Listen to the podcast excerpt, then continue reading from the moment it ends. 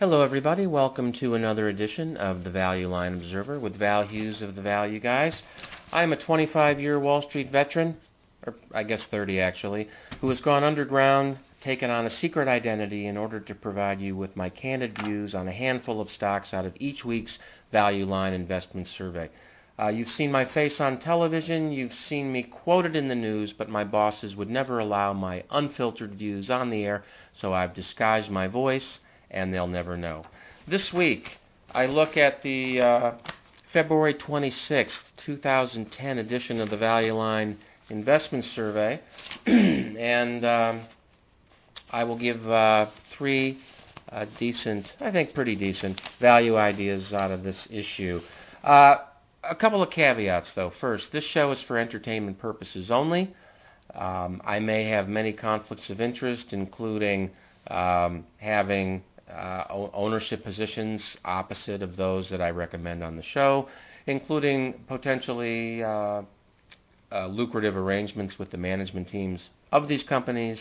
And finally, uh, I may be completely uninformed. Please check all the caveats at www.thevalueguys.com. Mm. Excuse me, where you'll uh, see bios, pictures, and uh, also, uh, maybe our most important caveat, which is it's after work, and um, I may be drinking, and in fact, I am right now. Now, a couple of uh, announcements of some sort. They're not really announcements, but um, disclosures, if you will. First, this show this week is very late. It's actually March. Uh, I don't even know the date. It's in March, early March, and uh, for reasons that I won't get into. Uh, we've got a lot of stuff going on in the office, and so uh, I was traveling, and I just I didn't you know uh, I didn't get to the show, and this is rare. We've been on the show about five years, only missed a couple of times, and so uh, you know that's going to be uh, an issue here for some of our listeners.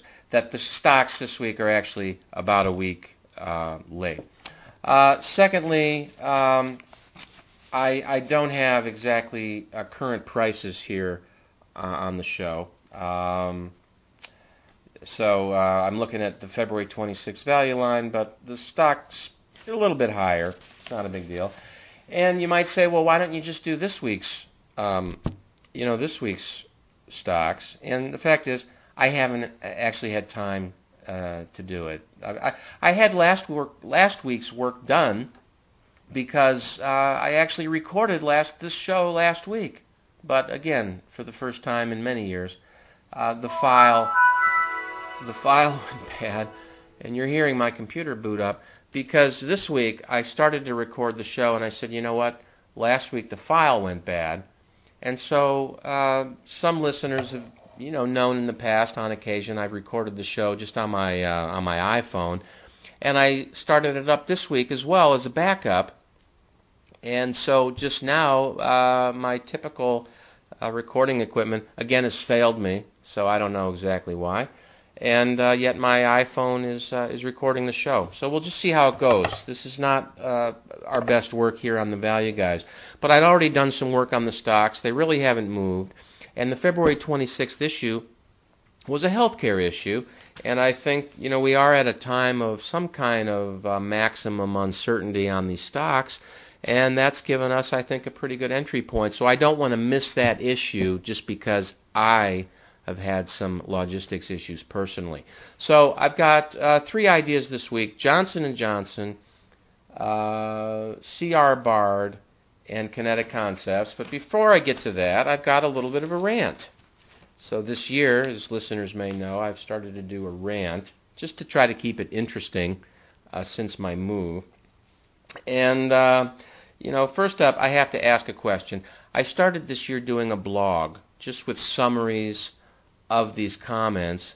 And again, last week, you know, I didn't do the blog either. I just got busy, and I noticed not a lot of people are even looking at the blog. So, uh, if you really want to see the blog, which is just a summary of the stocks I talk about here on the show, please write in, give me a little encouragement. Maybe that'll push me over the edge to where I'll actually do the blog.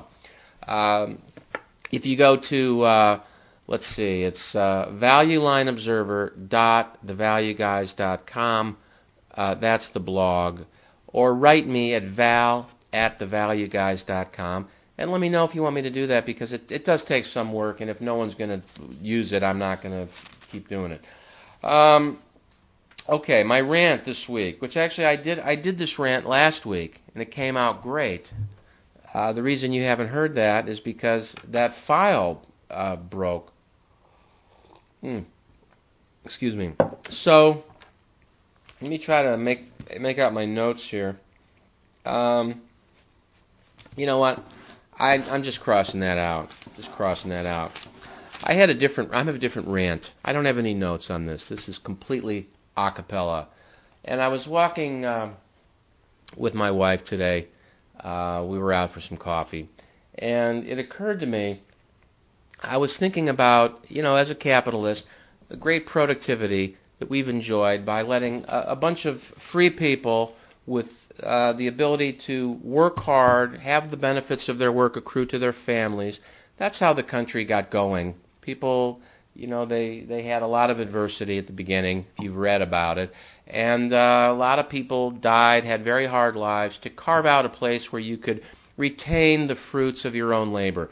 And in fact, some of the incentive to leave was a burden by the state and the church uh, in Europe that's actually less than we're having here now. I mean, if, if there were a place we could all sail to and start a new nation, I'm sure many people would want to do that. Um, and so, what I was thinking about was, uh, you know, this whole tax situation in terms of the government spending as a percentage of GDP. My big picture rant would simply be that um, the more of our nation's resources and capital that aren't driven by a profit motive, simply means that they will be put to something less than their best use. And when you do that, you're leaving potential growth on the table, which leads to future wealth. So as you invest resources in ways that are more um, uh, you know, dr- driven by a, a, particular vision rather than the uh, marketplace in a Darwinian way, l- allowing the best products to to win and the and the and the worst products to lose simply as people seek price uh, options and quality options that drive the success of different products. Um, more investment goes into those because they're gaining share, and losers lose. And this is it's Darwinian, but it's uh, economics, and that's been going on. The more of the pie that's just driven by a particular viewpoint uh, or um, you know transfer payments giving money from the workers to the non-workers, then uh, those resources, the return on capital associated with the investment of those resources will be less. And wealth, when you get out, you know, not next year or the year after, but when you look at the future of your children, if you have little children who are five or ten or whatever, when they want to buy a house, I've gone through this math before the wealth per capita is going to be 30 to 40 percent lower than it would have otherwise been if you allowed uh, the free market to drive the returns and drive the choices for investment um, than you would have otherwise. And that means that, you know, 30 years out, you're going to have a 30% smaller home. That's probably what it does mean. Um, 30% fewer uh, hours of leisure, et cetera, et cetera. And so, um, what what occurs to me though is that this long period of growth that was enjoyed here, uh, due to the small footprint of government and the retention of growing wealth by the capitalists themselves in our country, what's happened is um, certainly we all enjoy a much higher standard of living um, than you know generations ago. But what I am ranting about right now is that rather than let all the fruits of that labor accrue to the people uh, that earned them.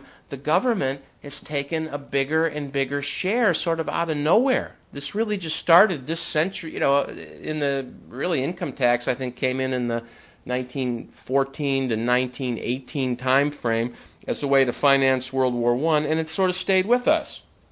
And before that, the government was run by you know, basically the customs house took a toll on people coming in. There were some taxes, trade taxes, and stamps and licenses and things like that, but there wasn't an income tax. And even that first income tax was in single digit rates for people who made at the top 5% of the income uh, distribution. And so it was a very different thing even at the start. And it's slowly just gone to where I think what we're looking at, if you take state and federal and local, we're approaching the point where half of the wealth of our nation is in some part government spending. And as we've seen, the government is not spending wisely. In other words, um, they're not spending in a way that will allow wealth to grow. They're, they've been spending in a way that now is going to tap wealth and reduce wealth. So instead of keeping some of the you know seed corn, if you will. I'm not a farmer, but um, they've used all the seed corn and they've borrowed some of the neighbor's seed corn. And to have the group that's managing this process to be put into more, uh, allow them to run more resources, I think it's nice to see that voters are finally taking notice of what's been going on because the wealth that could have been accruing to the people uh, and their families, or the capitalists who you know could invest it to drive future wealth. Uh, in effect, the government has been taking a bigger and bigger share. And I thought I haven't done this, but I want to go and graph this in terms of productivity. So, productivity, as it's grown, as industry and technology has allowed us to grow per capita uh, income or per capita production, per capita wealth, um, it seems that the government's share has grown right along with that. And so I just I think it's interesting. It's like a landlord where the landlord on the way in says, "Hey, don't worry about it. You know, your rent, you know, just it's uh look, it's it's 10%. It's 10% of your your revenue, whatever." And as you get down the road, um as you turn out to have a successful business, the the landlord comes in and, and, and raises it to, to 50%, and you have nowhere to go, and you feel a little bit tricked on the way in. Um, fortunately, I guess for the current government officials, the people who feel the most tricked are dead, and those would be the founders and the people that voted for them and all that. Um, and so it's been a gradual thing that um, has sort of taken uh, taken us a little bit by surprise. And I think it's time to, to to think about that, and particularly for those of you that are business students, if you just do the math on return on capital, it tells you a lot. And I think a couple weeks ago I did sort of rant through a supply and demand curve of some of these issues. So um, that's my rant for the week. It's that uh, Uncle Sam here is um, it's like the landlord. They're they're taking too much of the pie, and they need to let us have some of the pie back.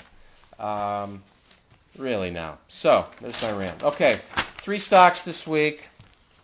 Uh, they're all healthcare. That's why I'm uh, going back in time and, and doing this um, weeks late because I think it was a pretty good issue.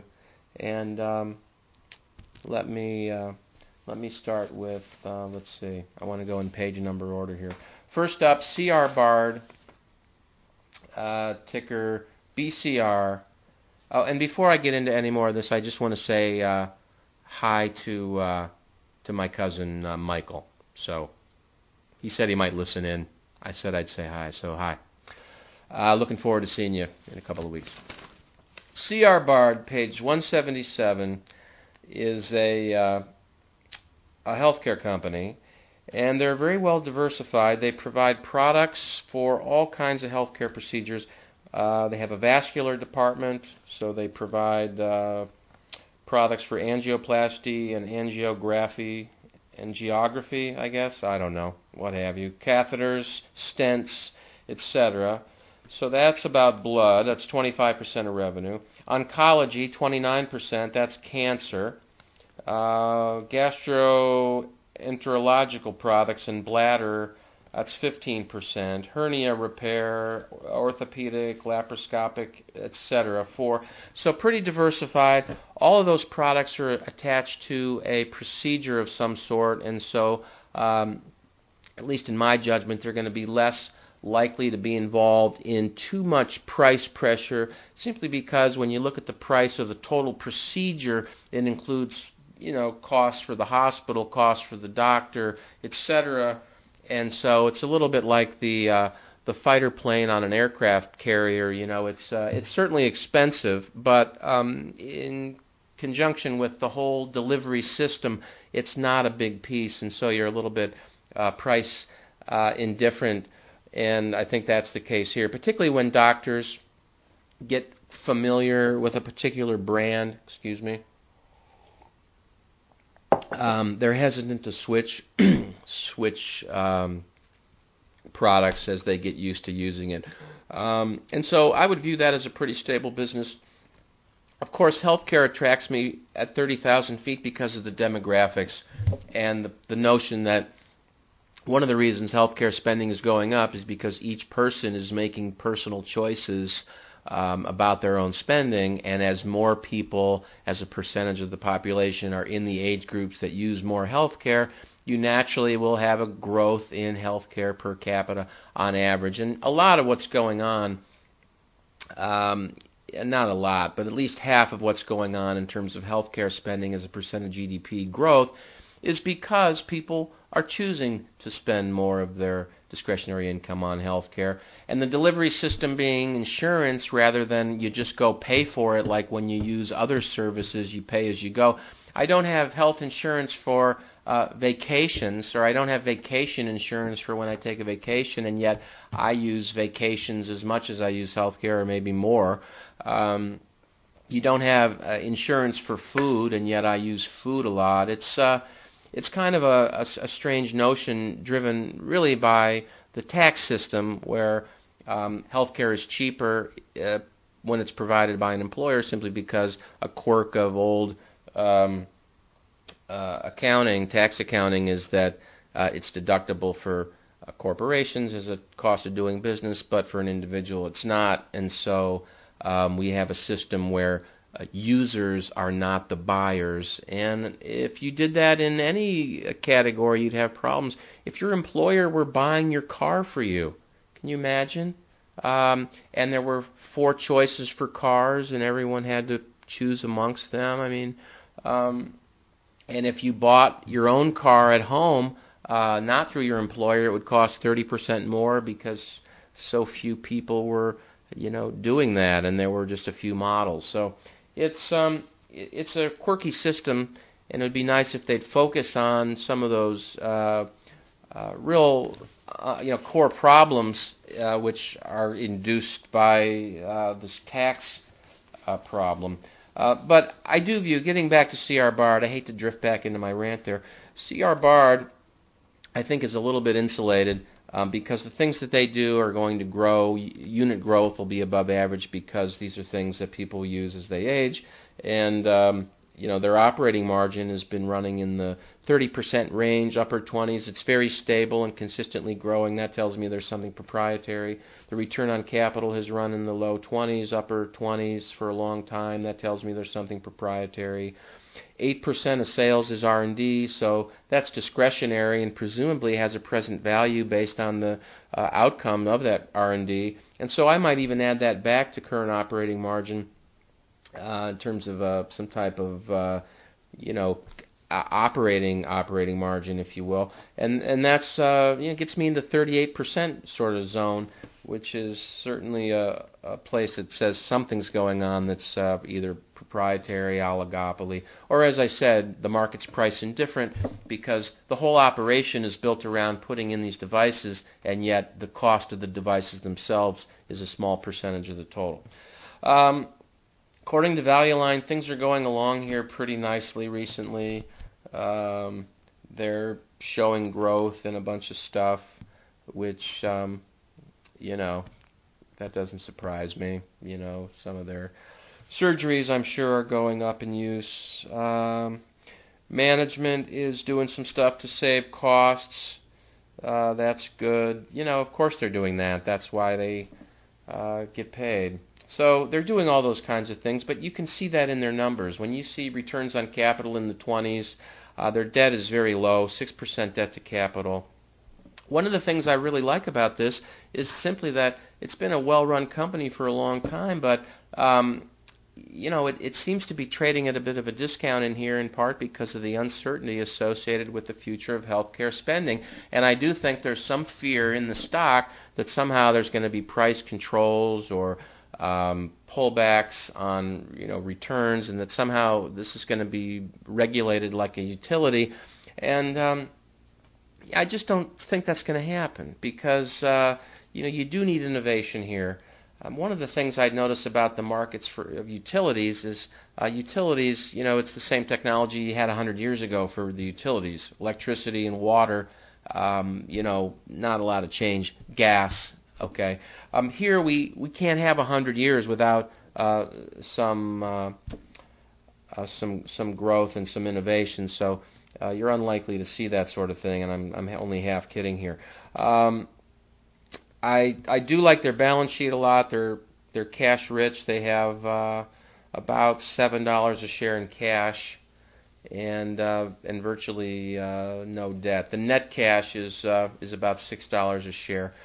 Uh, enterprise value to EBITDA here. Enterprise value, which would be you know the total cost of us to own the stock and the debt, it's about 7.5 billion, which is the shares times the price. Back out the uh, net debt and then I've got an EBITDA, which is earnings before interest, taxes, and depreciation, of about um, 900 million, which is just the operating margin times sales, and that gives me about an eight and a half times multiple. I do the inverse of that, one over eight and a half, uh, representing my cash yield, and that would be about 12 percent. I'm going to get about 10% growth of earnings on top of that. So I'm looking at this thing on a, you know, a low 20s percent um, return on my investment, and so I like that a lot. CR Bard, ticker BCR. Next up, uh, page 208, Johnson & Johnson. Very similar story here. Uh, you get a little bit of a yield uh, you don't get it Bard, 3.2%. But Johnson & Johnson is a well-diversified provider of medical products. They have pieces in the consumer area, which you know the brand, of course. They have medical devices in wound closure, minimally invasive surgical instruments, diagnostics, orthopedics. They do contact lenses. They have some pharmaceuticals with market in uh, contraceptives, psychiatric, anti-infective. I'm just reading what Valueline writes here. Dermatological, and so uh, they've got uh, you know some diversification to healthcare. Um, Valueline breaks it down a little further. Pharmaceuticals 39 percent. Um, medical devices 36%, consumer 25%, international 49%. Here they're doing a 30% operating margin with that mix. Again, very consistent going back that says something's proprietary or again price indifferent because it's such a small piece of the total operation. Return on capital in the 20s. To cap um, that's completely offset by cash, which is about seven dollars a share here, six dollars a share. Um, enter, enterprise value to EBITDA, just like CR Bard, 8.5 times. So one over 8.5 would be my yield, uh, cash yield, if I bought the whole company before I, you know, reinvested in uh, in capital spending. Value Line thinks their growth rate is going to be a little lower. Uh, they're showing 8% growth. But you know, I mean, who knows? Why eight CR Bard? I guess part of Johnson and Johnson, you know, is the two of these. They have a similar valuation. Johnson and Johnson has a higher yield. One of the reasons to like CR Bard is, um, uh, you know, that they've, they've got a little bit more weight to just medical procedures, uh, which is doctors choosing um, devices, and so that's going to be a bit stickier. There's going to be uh, you know, a barrier to losing share simply because doctors make the choice about what they use and you know why should they switch out? Prices of no object to them at the moment you're going into surgery. Whereas Johnson and Johnson sells a lot of stuff that you know doctors might not be involved in and uh cost reduction boards might be more involved in and that would be particularly on the consumer side where they're basically selling a lot of fluffy cotton stuff that um, you know, if it starts to be sold by weight, you know, maybe they got a problem. I don't know. I mean, their returns on capital have been as consistently high as CR Bard. Um, their uh, their net profit you know, has uh, almost always gone only up over the period here. CR Bard, um, you know, same same deal. Uh, I do think you're going to have a potential for more growth at CR Bard simply because it's smaller. So if you know the potential to bolt on accretive acquisitions and have that be meaningful to the growth to the investor, you know, over time is more likely at CR Bard just because they're smaller. They've got two, you know, 2.9 billion in sales, and Johnson and Johnson has 68 billion in sales. So, um, you know, I guess I'd rather uh, I'd rather take a shot on CR Bard being a you know a, a potential uh, grower or or an acquired company. Someone could simply overpay for CR Bard. It could be Johnson and Johnson. Who knows? I mean, I think you could own a little bit of the, both of those. And finally, a stock I've talked about before, so long-time listeners know um, I've owned this. I do own it now. Kinetic Concepts, ticker KCI, page 209. Value Line has it rated one, and I think um, you know, the reason for that is not only is it cheap on an enterprise value to EBITDA basis, but the relative momentum here is pretty strong of late. It's still well below its old high. Um, but I've owned this a long time, and my uh, the attraction I have is that it's um, it's a medical device. Uh, it's a uh, it's called the VAC, and it what it does is it puts some uh, of sort of a little vacuum onto a burn wound or a diabetes wound, and um, and that allows a wound to heal faster. People get back to work faster. They get out of the hospital faster. So there's a for the user of these products versus the non-user, um, particularly if it's a hospital or an insurance company that's approving those products, it's um, you know it's got a return associated with its use. If someone gets back to work three days sooner, that's hundreds and you know of dollars, what have you, thousands of dollars potentially. Or if you get them out of the hospital, you're saving thousands of dollars potentially uh, for getting them out of the hospital. So uh, they, over the last four or five years, have moved toward being the uh, gold standard of care. Um, one of the problems with the stock, really, since it came public, was there have always been these legal issues. I bought it under the cloud of a legal issue, getting a great valuation on a on a product that uh, was gaining share on its merits, and it still is. In fact, the growth rates of their VAC continue to be good, um, but they had some challenges to their patents. Um, most recently, Smith and Nephew bought a company where there had been some patent challenges. There's some patent challenges between uh, KCI and Smith and Nephew, and the market gets hung up on these patent challenges. Meantime, I'm looking at their results which include legal expenses uh, for these patent challenges. They're putting up a 30% margin, uh, operating margin, that's cash flow margin. The last five years, they grew uh, cash flow at a 19% compound rate. Uh, right now, their balance sheet is um, 9% debt to capital. They've got a little bit of cash. Um, and so, you know, from a fundamental point of view, the numbers look good. The product looks good. Now, right as they were working through some of these legal issues, which they still have, um, they they bought a company a couple of years ago. Um, I think it was called uh, LifeCell, something like that, and now it's showing up here as their uh, a regenerative medicine uh, segment, and it's truly amazing product. I think it works in spinal to help regenerate cells and bone. Um, and this is an area that, uh, for example, Medtronic is involved in as well. And I'm no expert by any means, but it's a it's a growing area of medicine. They had to pay up for it a little bit. It was dilutive for a year or so, and the street hated that. So um, since this company has come public, really in 04, um, you know, sales are up threefold, cash flow's up nearly threefold. The stock is down because of all this negative sentiment. And I continue to own it.